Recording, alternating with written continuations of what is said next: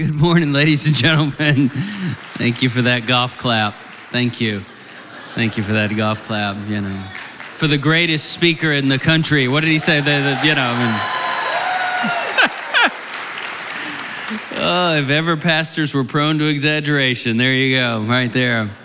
Well, my name is Brent, and I'm, I'm honored to be a part of this incredible week in which this incredible church uh, places a strategic emphasis on those they partner with to reach the nations.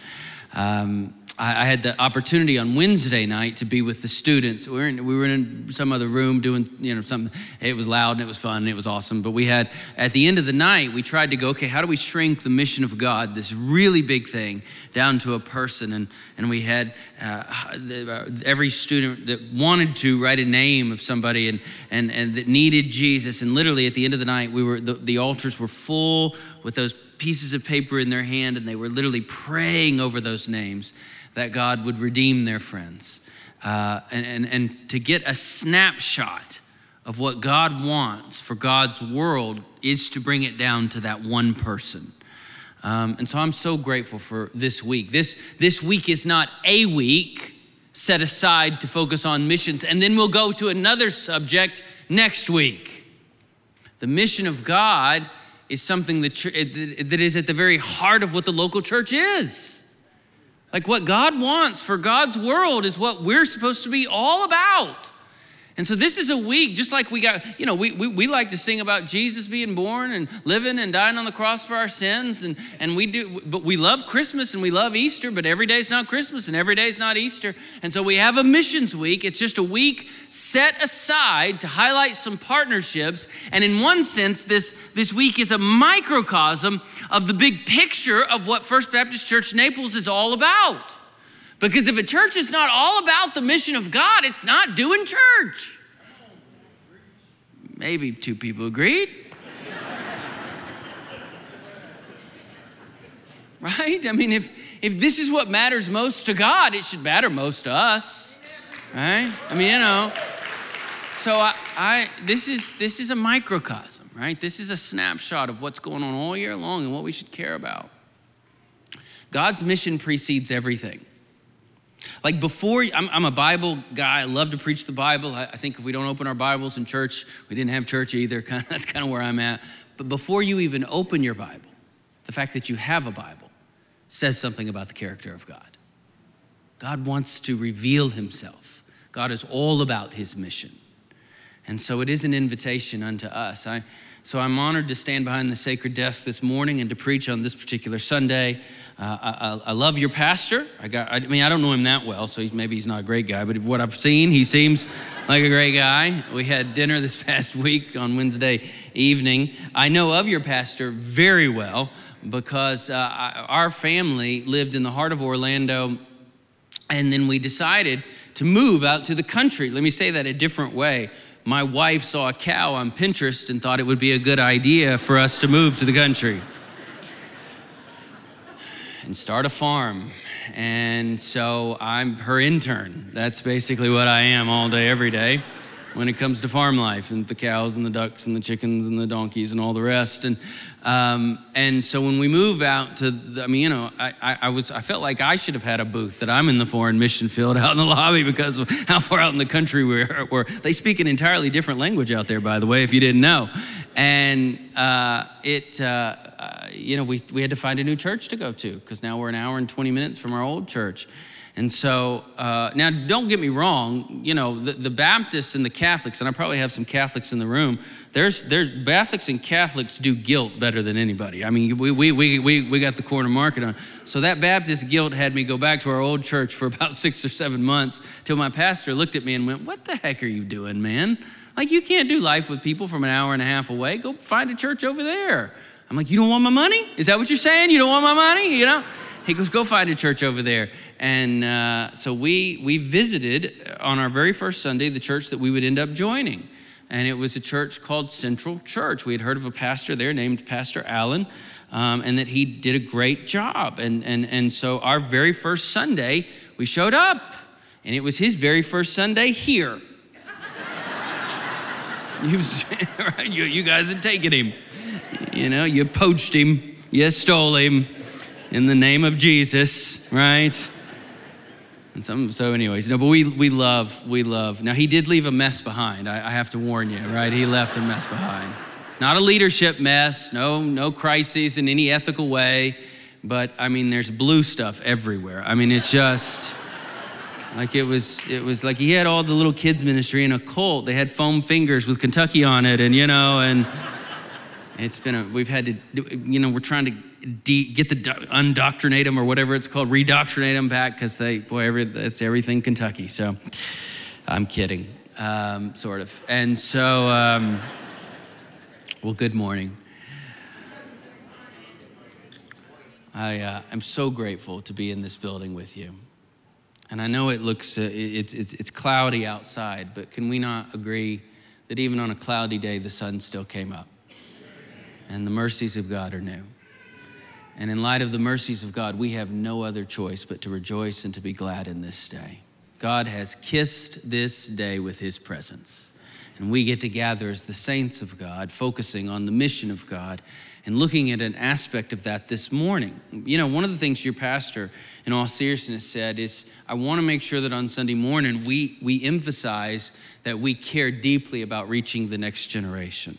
Now, what does that mean? You know, I, I did some of my degree work in the social sciences, so I value. Uh, uh, this is the only nerdy thing I'll say this morning. I value statistical analysis, both quantitative and qualitative studies, and statistical analysis, and all the rest that goes with that. And if it's immediately your eyes glaze over when you hear that, so did mine sitting in those classes, right? But I love the, the research, what it teaches us but it can only take us so far. And so, uh, Sunday morning is not a place to do a deep dive into the social sciences and what social scientists have taught us about the different characteristics of different generations. But when we say next generation, it's become a buzzword, a phrase, or whatever. But when we say next generation, we're specifically meaning two generations actually, because we're in this place where we have some leftover Gen Zers who are hanging out and they're not quite through uh, uh, going into college, coming out of college, maybe late high school for some of them. And then we've got this new generation on, the, on their heels called Gen Alpha. So it's kind of that weird time in which you're actually, when you say next gen, you're actually talking about two specific generations. And if the easiest way to think about uh, uh Gen Z is, is to think uh, about of Toy Story, right? The very first Toy Story movie came out in 1995, the very first computer animated film. Um, and that is kind of designated as the first year of Gen Z. And so Gen Z is, we're talking about that tw- birth rate of 20, uh, excuse me, of, of 1995 through, depending on what social scientist you read, 09 or 10 or 11 or some say 08, but somewhere in that range, there's always a margin of error. And then what comes after that is Gen Alpha. And so we have a lot of Gen Alpha now coming into student ministry, a lot of Gen Z kind of exiting student ministry into college ministry, and many already into the workforce. So these are the next generation, okay? That's all the nerd stuff. We're done with all the research, all right? But here you go. Everybody always says this statement, and I don't want, and, and be, don't amen this, please, if you don't mind. Everybody goes, You know who's gonna reach the next generation? Who wants them the most? I don't agree with that. I think it sounds good. I think you can get an amen every once in a while if you say it the right way. You know who's going to win the next generation? Those who are unhypocritical in their faith, those who preach a whole gospel. Those who don't paint a picture of Christianity where everything makes sense and everything works out and everything, it, like one sermon and we can solve a problem and it can be, have a nice little bow on the end of every message. And boy, isn't this nice to be a Christian. What I'm finding with this generation, and all the research supports this, three characteristics that are important for us understanding as we dive into a text this morning is that they are slow to commit because they want to make long term commitments. They're fiscally responsible, much more responsible than the millennials, much more responsible than Gen X, which is my generation, which was when we used to have good music, but much more responsible than Gen X. And, and they rival the boomers in their fiscal responsibility. Now, they're as socially liberal as the day is long, but when it comes to money, they're doing a lot better job than most. And then number three, they really want to commit themselves deeply to something. You know, the, the millennials, right before Gen Z, we had the millennials. The millennials wanted 10 jobs on their resume by the time they were 30. They thought that was, that was, that was to be well experienced. And then along comes the Gen Zers, and they're like, you guys are crazy. That's, that's the silliest thing I've heard. Don't have 10 jobs. Commit yourself to one thing and go deep. Create culture, give yourself away to something. And so we're finding these characteristics rise to the surface over and over again with these both Gen Z and Gen Alpha that we're studying now. And, and, and, so the question then becomes okay, as a, as a church, as a body of Christ, what is, how, how, are we to value that? What should we do? And, and let, me just, let me just go ahead and say at the front end of our time together, it doesn't take some super creative strategy where the music needs to get louder and the building needs to be redone 20 different ways, and you have to have just the right coffee, and you have to have just the right marketing, and you have to have just the right color schemes, and all of that other silliness you know what, what this generation wants? They want something raw. They want something real. They want something gritty because they're comfortable, unlike us. I'm talking about us, uh, uh, I'm not gonna say older, because I would never say that of myself. I might say that of some people in this room, but not of me. You know, like Pastor Kevin's older. I'm not, I'm still catching up. And so, like, there's, but there's some of us that have been living a little while. There's some of us who have college, teenagers in college, and, and, and we've got kids that are starting to adult on their own, and, and, and we've, we've been around the block a few times, and we're really comfortable with categories. And thank God there's a generation that's waking up and goes, the labels don't work anymore. It doesn't matter how comfortable you are with it, they don't work. Because we live in a time of redefining words I mean, we change the definitions of words like we change our socks. I'm a conservative, and what that means is that's how everybody talks now. I'm a liberal, and that's what this means is. And by the way, what's conservative now wasn't conservative five years ago. What's liberal now wasn't liberal five years ago. In fact, some things that are conservative now were liberal five years ago, and some things that are liberal now was conservative. I mean, it's just, it's just, it's a mess. It's a mess. And I'm not gonna get political this morning because that's how you get in a lot of trouble. but I will tell you something that, that, that grains against them, like, like nails on a chalkboard to most Gen Z and Gen Alpha, is the phrase identity politics. Because those who have given their life to Jesus goes, only one gets my identity and they're comfortable with the tension of not neatly fitting into every pre designed category. And can we go so far this morning as to say that's probably a more healthy biblical paradigm, anyways? We're strangers in this world, are we not? I mean, we're, we're, we're the psalmist said, Happy are the people whose strength is in you, whose hearts are set on pilgrimage. We are pilgrims making our way home to the heaven country. That's who we are. Paul said in Philippians 2 to shine like stars in the world. There are no stars in the world. There are no stars. You, you know what Paul's saying? You are a foreign element in this world who is supposed to radiate and illuminate I wonder what he was talking about.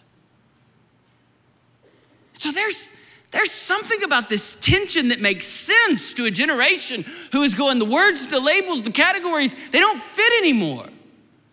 It doesn't mean that they're getting soft on their ideas or their convictions. They're just simply saying that if I am holistically given over to the grace of Jesus, like by grace, through, by grace through faith we are saved, if, if, if, if my response to God's grace is an exhaustive response of my life, then all of me is on this journey, which means I just don't fit in this world anywhere nicely and neatly. In other words, they're looking around at some of us and I put myself in this category because I struggle with this. They're looking around at some of us and going, Y'all have gotten a little too comfortable.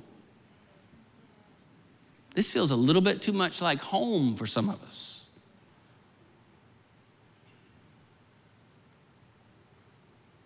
You know what they have an appetite for? I say this from both a, an objective statement and looking at the research and a subjective statement from over 20 years of preaching to students, but here it is. They're looking for a message a portrait of what Christianity is that doesn't try to that doesn't try to block out all of the hard things and difficult statements and controversial statements. They're looking for a portrait of Christianity that goes, we want the grittiness of God and all. That's hard for us, isn't it? We're going to look at one of those texts this morning. If you have a copy of God's Word, I invite you to join me in the book of Luke, chapter 12. If I haven't lost you yet, the book of Luke, chapter 12, verse 49 the book of Luke, chapter 12, and verse 49. We're going to read one of the more controversial or difficult statements to hear come out of the words of our Savior's mouth. I'll begin with just the first statement when he said, I came to bring fire on the earth. Wow.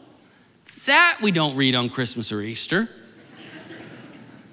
I came to bring, I mean, that's, there's a picture of Jesus that we have that that, that, that this doesn't fit with statements like this that we're reading now and going to continue reading in just a moment.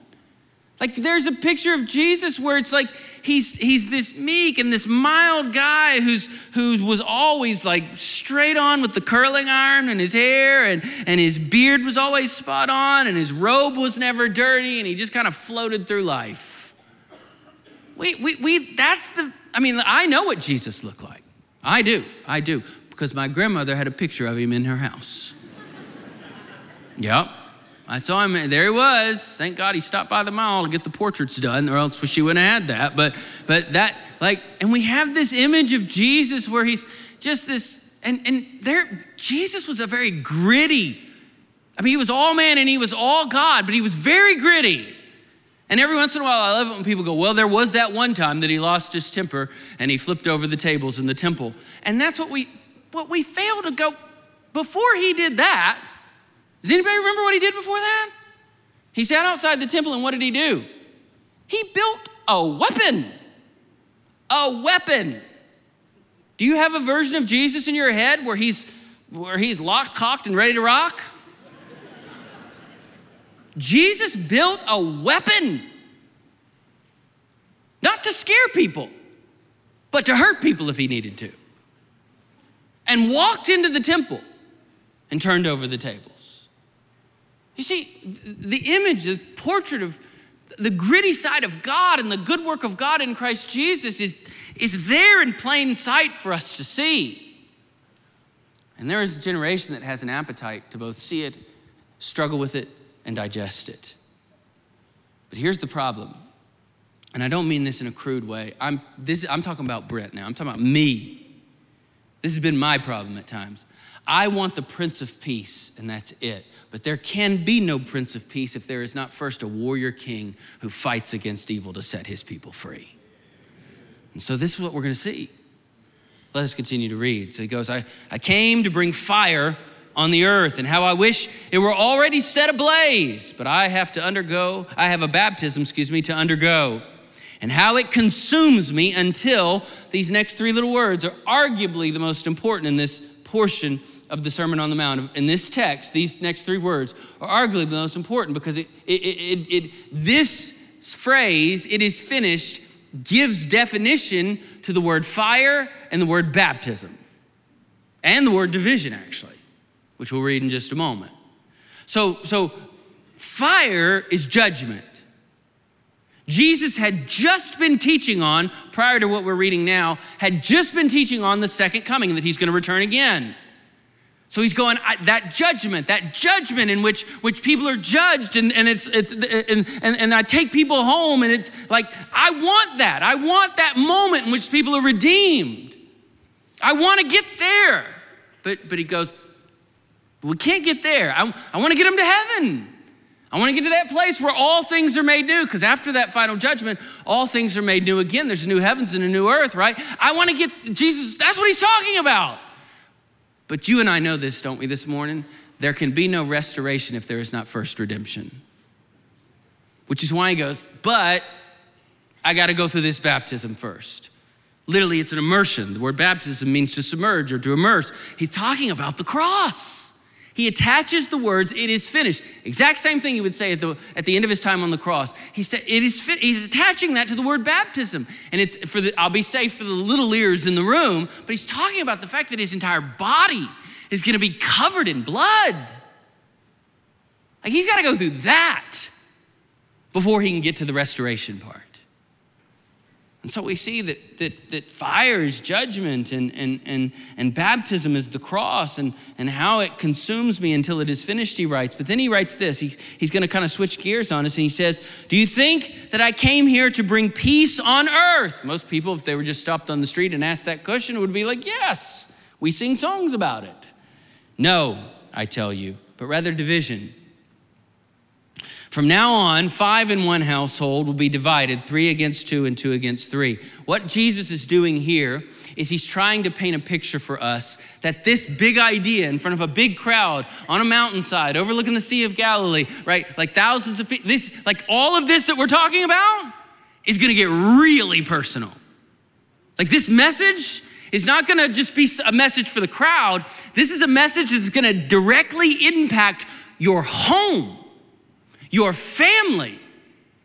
There is no place that this message does not have an impact on your life, Jesus is telling us, which is why he gets as personal as a human being could possibly get when understanding the family dynamic. He goes, There will be divided father against son, son against father, mother against daughter, daughter against mother, mother in law against daughter in law, and daughter in law against mother in law. He's not saying that, oh, they're the enemy, we never talk to them, we don't be good family members. No, what he's saying is, that if I divide you, I am separating a people out to the gospel of God, and there are some people who have not believed. That's all he's saying. He's saying you don't go divorce your family. We are still to be light and salt and light, excuse me, to our family. We are still to be a witness to our family. But he's just saying there's a very stark reality. The gospel plays for keeps. Some people are separated to the gospel of God, some people choose not to believe. Boy, this is a gritty, gritty statement from Jesus. I mean, he only uses violent words in this text. I want you to see a few things. Just I want to give a few kind of just little statements help us wrap our mind around this text. And I want to show you what this looks like. But first of all, I want us to see that, that this fire, or there's a fire that brings or gives salvation or transformation. There's fire that, that brings salvation. And if you're taking notes, listen very closely. If you want to try, um, these aren't going to be on the screen, but very quickly. There are three kinds of judgment that happen before the final judgment. And all, when, when Jesus talks about judgment or fire, it's a very all encompassing term. It's broad, it's not specific. He's talking all, all kinds of judgment. So there are three kinds of judgment before we get to the final judgment when God will go, okay, and the final judgment is a really good friend of mine says it this way there's a day on God's calendar when He's gonna blow the whistle and call all the kids out the pool, right? And say, let's go home. And so there's a real day in which God will make all things new again. That's a real day in future history on God's calendar. And so, and so there's, but there are three kinds of judgment before that judgment, okay? Number one, there's a judgment that Jesus endured on the cross, which is why Jesus would cry out from the cross, My God, my God, why have you abandoned me? I love the way the prophet Isaiah would write it. He was pierced for our rebellion, crushed because of our iniquities. Punishment for our peace was on him, and we are healed by his wounds. There was literally a judgment that was placed on Jesus that I should have experienced. So there's a judgment that Jesus endured for me on my behalf so that he could be the ultimate and only perfect sacrifice. Maybe a very simplistic way of saying it and I heard uh, years ago, Dr. Charles Stanley explained it to me, explained it this way, and it's always stuck with me. He goes, The Old Testament sacrificial system was kind of like a credit card. It could never fully cover the sins of mankind, but it was like credit. God was giving them credit for this animal sacrifice, but it, it never could pay a debt. It never could, it was just a substitute. And it was a, a temporary substitute, it was not a permanent substitute. It was a credit card system in one sense. And when Jesus died on the cross for our our sins, there would never need to be another sacrifice ever, ever, ever, ever, ever, ever again. Amen and amen? There would never need to be another sacrifice. Why? Because Jesus paid the debt in full.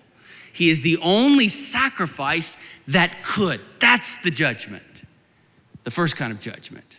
The second kind of judgment is a judgment that we can escape because of the judgment that he endured. Boy, that's grace. Can we just say this for a second? Were it not for the, for, for the grace of God, were it not even for the patience of God, every one of us in this room would be going to hell. And so there's this judgment that we get to escape. Paul would write, anyone who is in Christ, he is a new creation, right? Paul would also write that he who knew no sin became sin for us, so that what would happen to us? What would happen? So that we might become the righteousness of God in him. And so there is a judgment that we can escape because of the judgment that he endured. But sadly, there's a third kind of judgment. There's a judgment that cannot be escaped. Jesus would say, anyone who believes, anyone who believes is not condemned, but anyone who does not believe is already condemned because he has not believed in the name of the one and only Son of God. It is sad to say this, but it must be said for the portrait to be complete. There will be people who do not believe. And there are people right now that we know who are unbelieving. You know what this generation wants? They don't want you to they don't want you to go, okay, well, it's okay. We'll set a service aside and pray for them. And you know what this generation wants? They want people who are willing to go to war on their knees. Some of you have done this for your kids. And to beg God for the soul of that person until their, their heart is turned towards God.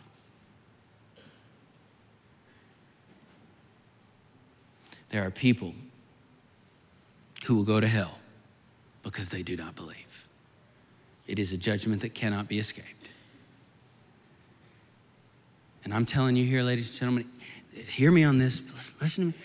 This should not be your supreme source of motivation. It's not the central motivation of your life, but it should be a source of motivation. That there are some consequences to not believing in Jesus. And those consequences last forever. And so there's, there's a fire that, that brings transformation or gives transformation. And then number two, we see that there's a transformation that brings division. We don't like to talk about this. We don't like to talk about division. We don't like to talk about God dividing us, but there's a there's a tra- this transformation, this thing that happens because of the fire and because of the baptism. This this this affords us the ability to be transformed, to be made new, to become saved creatures, who to become redeemed beings, and that in and of itself brings about division. Let me say it this way: all we like sheep have gone astray. All of us. Now, all, the word all is probably the most important part in that verse. All of us have wandered away from God. To borrow a phrase from C.S. Lewis, at one point or another, all of us had a complete anti God state of mind. There's not a one of us in this room that at one point in our history we weren't enemies with God. We weren't divided from God. We weren't running from God and the, and the, and the grace of God at work. Do you see, we see this this morning, right? Hopefully, we've not gotten over this, right? Is that Jesus comes running into the wilderness after us. God help the soul that forgets that grace came after them. It is a miserable being indeed that is no longer soft hearted because of the grace of God. So, grace comes after us and redeems us and, and brings us home. Well, what happens? Like, what happened? Well, obviously, Jesus is just being Captain Obvious for a moment here. When you are redeemed, when you are set apart to the gospel of God, you are separated from those who aren't. You are no longer wandering away from God the way they are wandering away from God because you are redeemed and transformed. Now you are wandering with God towards the heaven country. That's the division he's talking about. It's a very real division that will happen. And by the way, this is the only kind of division that should concern us. I, I, like, I'm not worried about, we live in such an age of polarization, guys, We live in such an age where everybody divides everything based on their latest opinion. And it's a little nauseating, to be honest with you. And I know that we should have convictions about where to vote and who to vote for. And I have very, I'm a conservative, I have deep convictions, but can I tell you something? I'm not worried about those divisions. Those divisions don't keep me up at night. And I have six kids. And I'm not going, well, man, I tell you, if I, we don't get the right politician in office, I don't know what the future is to be like for my children. Dear God, I hope. I'm not worried about those divisions. And I don't think I've been called to worry. I don't find one place in Scripture where I'm called to worry. I am called to be concerned about those who are wandering away from God. And here's what I believe I believe with all of my heart that the hope for any culture, not politically, just in general, that the hope for any culture, and our culture is a culture who has gone astray, is that more and more people would be redeemed. Not more and more people get elected, but more and more people would be redeemed. Not more and more organizations would be started. Let's go raise some money for this problem, that problem, that. All that's good. Elections are good. Uh, God uses all of that, all that, and it all falls under the category of common grace. We're studying sometime. Great idea. Awesome stuff. I've even written on it. I love the subject. But the great hope we have is that he would go into the wilderness and he'd get one more. The great hope that we'd have is that one more would be redeemed. And they would shine like a star in this world, wandering well towards the heaven country, and that they would go share with somebody, and God would get one more. And that the great story that we sing would be great things He has done. Great is his faithfulness because once they once that happens, look at me, look at me, look at me. Once that happens, nobody, you may have gone in the wilderness with God, but you can't take credit for bringing somebody out of the wilderness. Great things he has done. Earlier in the Sermon on the Mount in the Matthew uh, text it, it, on the salt and the light stuff, right? and it talks about light and, and, and he says that they would jesus said that he hopes that everybody would see your good works and then he says it this way and would glorify your Father in heaven. Great things he has done. So there is division, it's real. And there's a division that should burden us. And my fear is, in my own life, I know this is true. I can go down so many rabbit trails of divisions that should not burden me and not give affection and time to the ones that should. And that's something I have to repent of from time to time. There's a division that divide. I mean, this transformation, excuse me, brings about a division. It's unavoidable. What are we to make of all this? Fire, and baptism, and division. it is finished. Jesus is talking about what can be accomplished on the cross. He uses the same, I mean, he's going to repeat himself when he's hanging on the cross this statement it is finished. Do you know, church, listen, every redeemed soul in this room, do you know that every day we all said amen to the mercies of God? Do you know that every day that the mercies of God are new and you are redeemed, Jesus is speaking over your life, it is finished? The debt is paid. There's not a moment in your life where the Father goes, looks down and goes, Oh, I, no, I don't see him wrapped up in the finished work of Jesus. That doesn't happen. There's not a moment that that happens. Do you know this, this, this message, this, this, it almost could be a song. It's sung over you every day. It is finished. You are loved. You are safe. Not safe in like nothing bad will ever happen. I'm talking about safe in the arms of Jesus. And He will never let you go. At the beginning of the pandemic, and I don't fully understand the pandemic, I'm not one of those people that thinks, oh, I should have an opinion because I did not go to medical school. Um, so I don't, I don't have heavy opinions. I don't, I think that you know, all I know is that it, I don't think it, I don't think it was made up. I don't think it was as bad as everybody think. I know somebody sneezed and the whole world changed. That's what I know. Okay. And I know that was real. I lost a very good friend through it. I and I, you know, have had to walk alongside my, my friend's widow and her children. And, you know, so there's something going on there. But you remember that season. Obviously, we all do. And the whole world stopped. And I thought that we, we thought in our house, man, the whole, you know, for me and what I do for a living, and, and like you, we, we, we put on, there's over 45 events every year that I'm responsible for. And then there's another 100 on top of that that I'm speaking at. So it's like, well, everything about what we do is about to get shut down, and it did. Hotels weren't going, yeah, we'll sign that contract and let you bring a thousand people run around our hotel. That wasn't happening anymore. And the world stopped. This is not about whether the world should have stopped or not. Don't miss it. The only time I've, I, am 45 years old, and since I was 20 years old, every summer of my life, you work every day because you're in because I'm in youth ministry. And so there's not a day in the summer typically where I'm not on. And that's life. I love what I get to do for a living. I would never get a summer off. I'll never get a summer off the rest of my life. I don't want a summer off. And in 2020, God gave me a summer off. you go, Did God give you that? That was COVID. No, hold on, hold on. God gave us margin to see something different.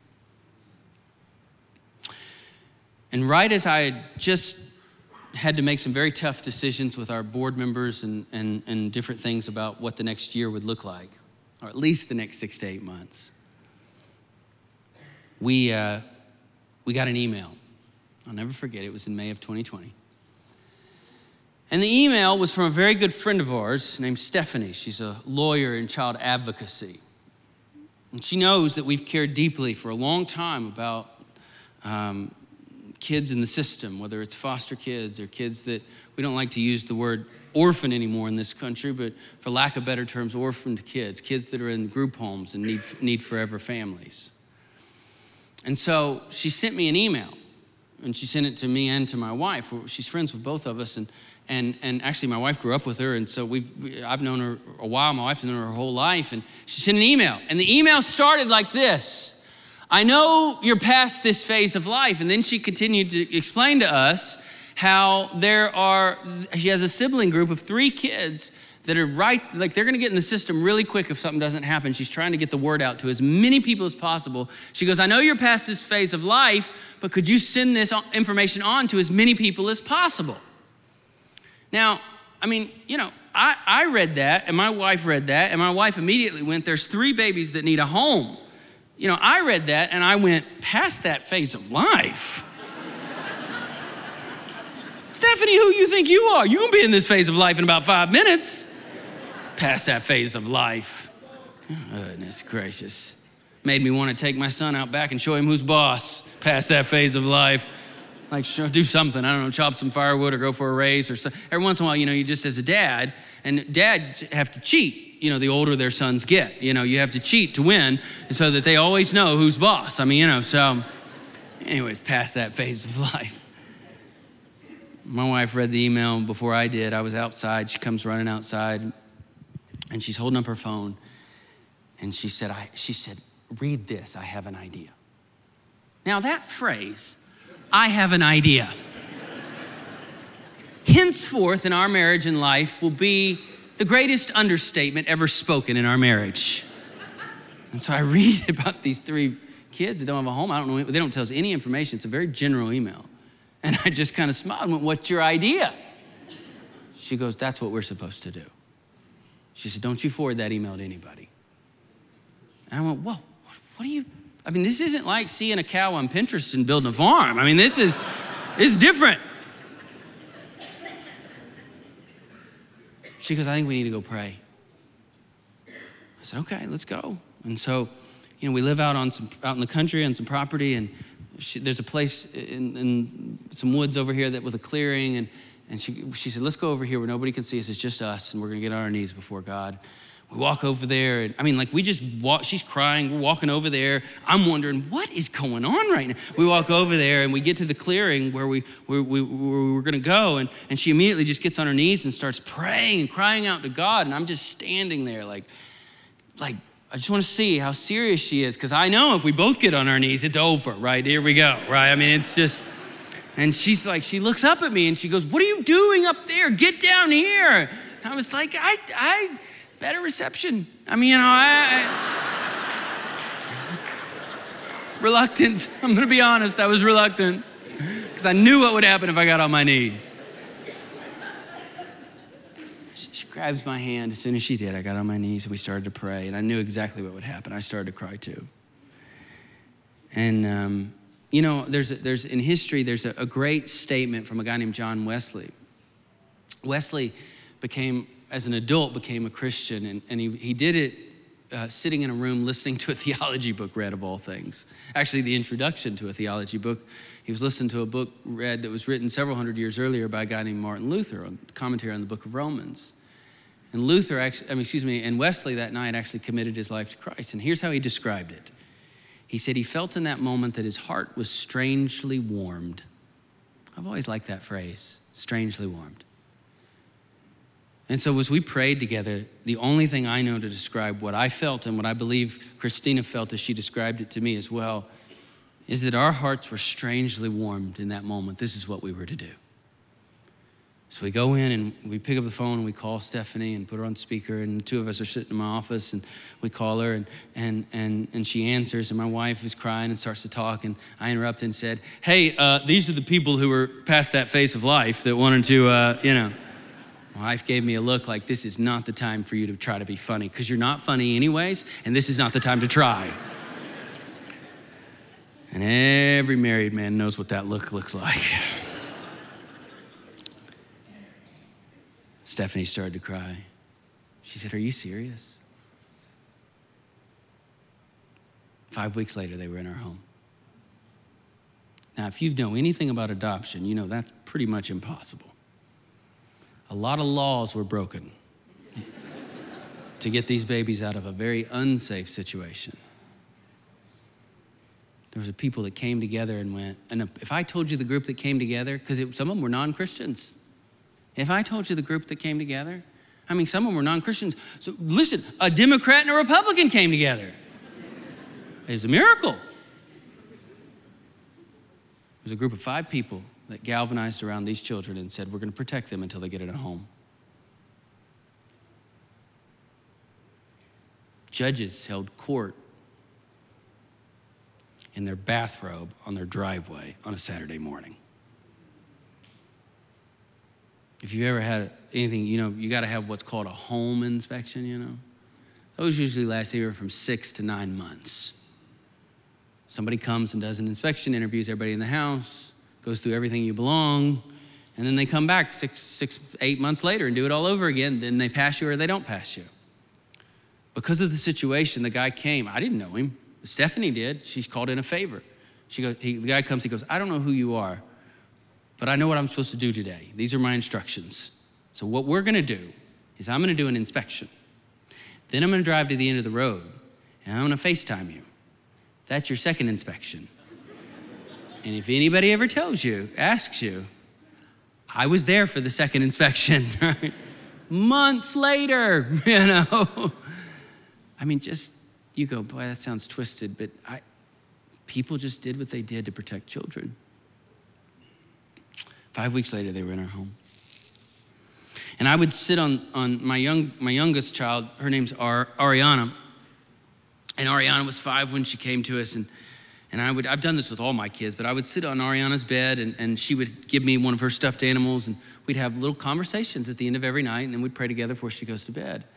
And I remember for at least the first six months, it may have been more towards a year, it lasted a long time uh, and I call her Ari girl. That's she's always been Ari girl to me. And, and I, somebody tried to repeat that to her the other day. She, was, hey, Ari girl, Ari girl, and I didn't realize she felt this way about that name. She goes, nobody calls me Ari girl but my dad. You know, I mean that she's so she and I are very very close, and she she she she kept waking up in the night with the same dream. This five year old little tortured mind. And the dream was this: that there were some bad people that were going to come and take her away, and there was there was nothing that we could do to stop them usually around the same time every night, somewhere between midnight and one in the morning. And so I would always run up there and I would I'd go in her room and I would sit on her bed and she'd sit across from me. And before I even picked her up, I wanted her to look me in the eyes. And, and I would say, Ari, girl. And I would just look at her and she's crying, she's shaking. I'm holding her little hand. And I said, Look at me, baby. I said, Daddy loves you. Mommy loves you. You're safe. And nobody can ever take you away.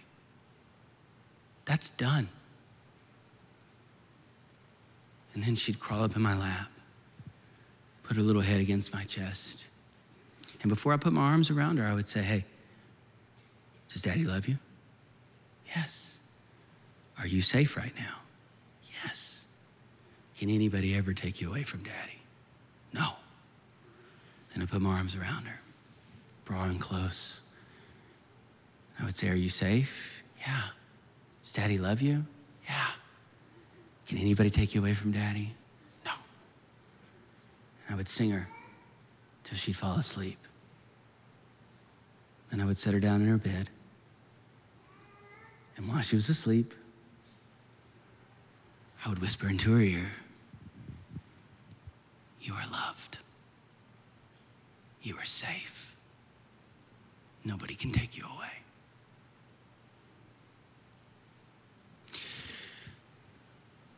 Fire, baptism, division. Why? So that Jesus can speak over our life every day. It is finished. You are loved. You are safe in the arms of God. Nobody can take you away from me. Do you know why we care so deeply about missions? This isn't even the text, but it's my third point. You go, well, you shouldn't preach something that's not in the text. No, it's not in this text, it's the whole book of Acts. And the third point is that the division that we're talking about establishes togetherness. The togetherness I'm talking about is the church. All this all this fire and all of this baptism and all of this division is what gives birth to the church of Jesus Christ. Do you want to, what, what is all of this leading to? All of this is leading to, uh, uh, like this, us in this room. That's what it's leading to. It's leading to all of, like, we're nothing but a bunch of misfit toys in this room. Now, I know the younger people in this room don't know that reference because you haven't seen those good classic Christmas movies. But do you remember? Islands is misfit toys. We're nothing but a bunch of broken people, and somebody from outside the island had to come and give us meaning and purpose. There's, there's nothing about you that makes you special other than the fact that you were created in the image of God and you are the crown of His creation, and that's pretty special. But there's nothing that you could do to redeem yourself. There's nothing you could do to give yourself freedom. There's nothing you could do to deliver yourself. You're just, on, you're just broken and you're on the island. Great is thy faithfulness, great things we have. No, no, no, no, no, not great things we have done. Great things he has done. He rescued. And do you know why? So that he could give birth to this. Nothing but a bunch of messed up people gathering together with all their messed up lives under the banner of redemption. And this is the only plan God has for the world to know. If you ever doubt the effectiveness of the church,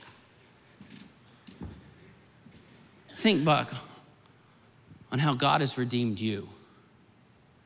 And if God can redeem you, He can use a bunch of broken, redeemed people to go out into that world and to share the good news of Jesus. Why? So that others can hear this spoken over their lives. It is finished. You are loved. You are safe in the arms of God, and nothing can take you away. You think people need that? Think there's a world that needs that? We are God's plan to share that. He didn't have another one. It is the church of Jesus Christ, which is God's agency by which he delivers his message. There is nothing, there is no force that is powerful enough to stop the wants of God. And so God's saying, I'm going in the wilderness to get one more. Want to come? Want to go with me? That's what we do. That's what the church is. I'm going to ask us right now, just simply quietly go ahead and sit up in our chairs and, and you can close your eyes. I'm to tell you what's happening right now as we land the plane on our service. I'm to ask nobody to get up and walk around them if that's possible, unless you're one of our musicians or praise leaders that are making their way to the stage. It's very, it's this simple. It's this simple. In just a moment, I'm to ask you this question. This is such a big theme. Here's the question the question is this Have you given yourselves over? Have I given myself completely to the mission of God? If there's an area of my life where Jesus does not reign as king, if there's a part of my life where I haven't said, listen, use this part of my, if there's something that I am holding back in any, listen to me, ladies and gentlemen, then I plead with you in the name of Jesus let the kindness of God lead you to repentance. I can't tell you how many times I've had to get on my knees and go, God, there's an area in my life that you don't reign supreme, that you're not the King Jesus over because I've tried to take that back or hold on to that. No, no. And I want my whole life to be a living sacrifice. I want my life to be completely given over to what matters to you, oh God. And so I ask you, have you given yourself over to God's mission? so that it's not mission week, but it's mission is your life. And if the answer is no, in some way, no, that's what this Sunday's about. That's what this moment is about. It's about you letting the Holy Spirit of God, we've studied the Word of God, now letting the Holy Spirit of God bring you to a place where you humble yourself. Hey, just before I pray for us, would you be, are you open to the Holy Spirit of God moving in your life this morning? Would you give me a nod just all across the room? Would you give me a nod from the front to the back of the room? Yes? Give me a nod. Yes, I'm open to the Holy Spirit of God moving in my life. Yes? Yes?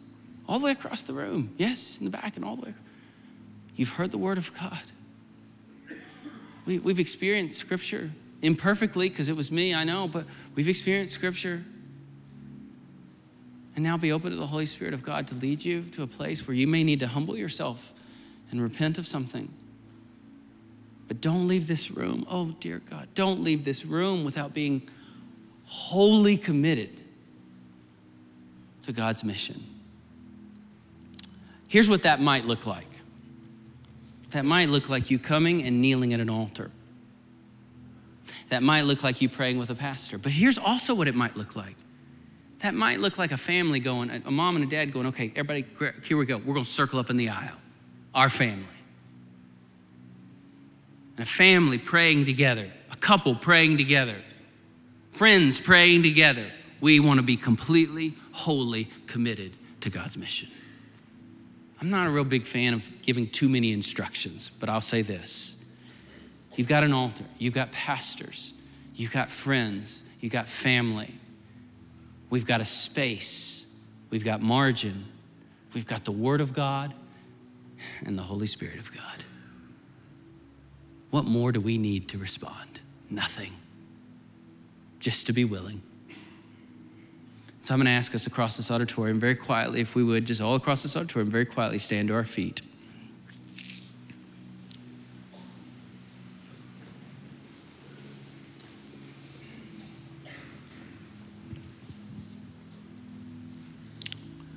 I want to give us space to respond. And I, which means we're not going to just jump into singing right now, if that's okay. I'm going to say a very short prayer, and then we're not going to sing. The, the, the musicians are going to play behind me a little bit.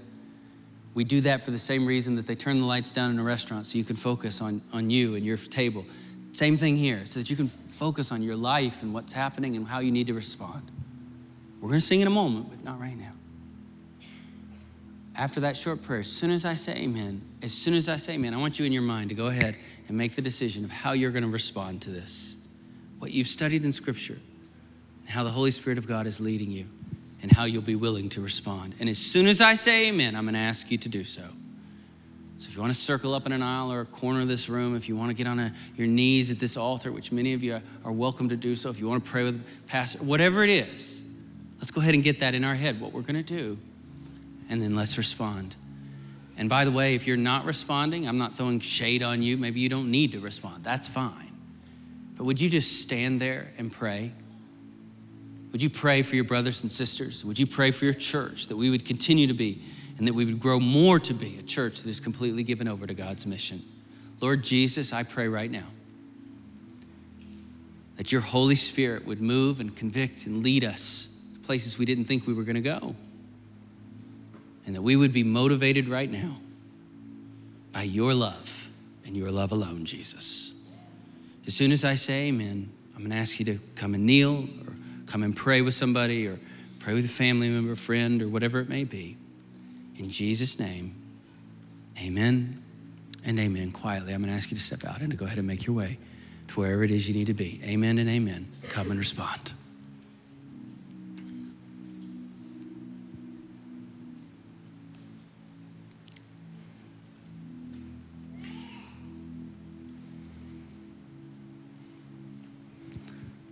Going to be honest, there's some of you dads. I'm not trying to put you on the spot, but there's some of you dads.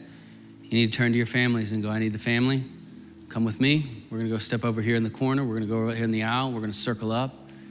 And some of you dads need to pray over your family. Your family is going to be a family that is completely given over to the mission of God.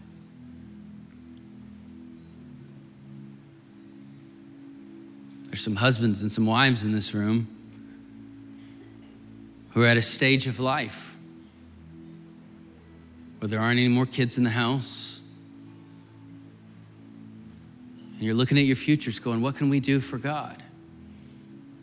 This is a great moment to circle up with just a spouse and to say, we, com- we don't know exactly what it looks like, but we commit. Whatever life the Lord gives us left, we commit it to the mission of God. We commit not to waste our lives in one sense.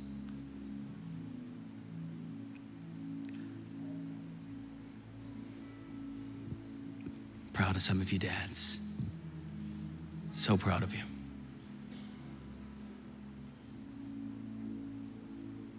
Jesus said, My house should be a house of prayer. That's what we're doing right now.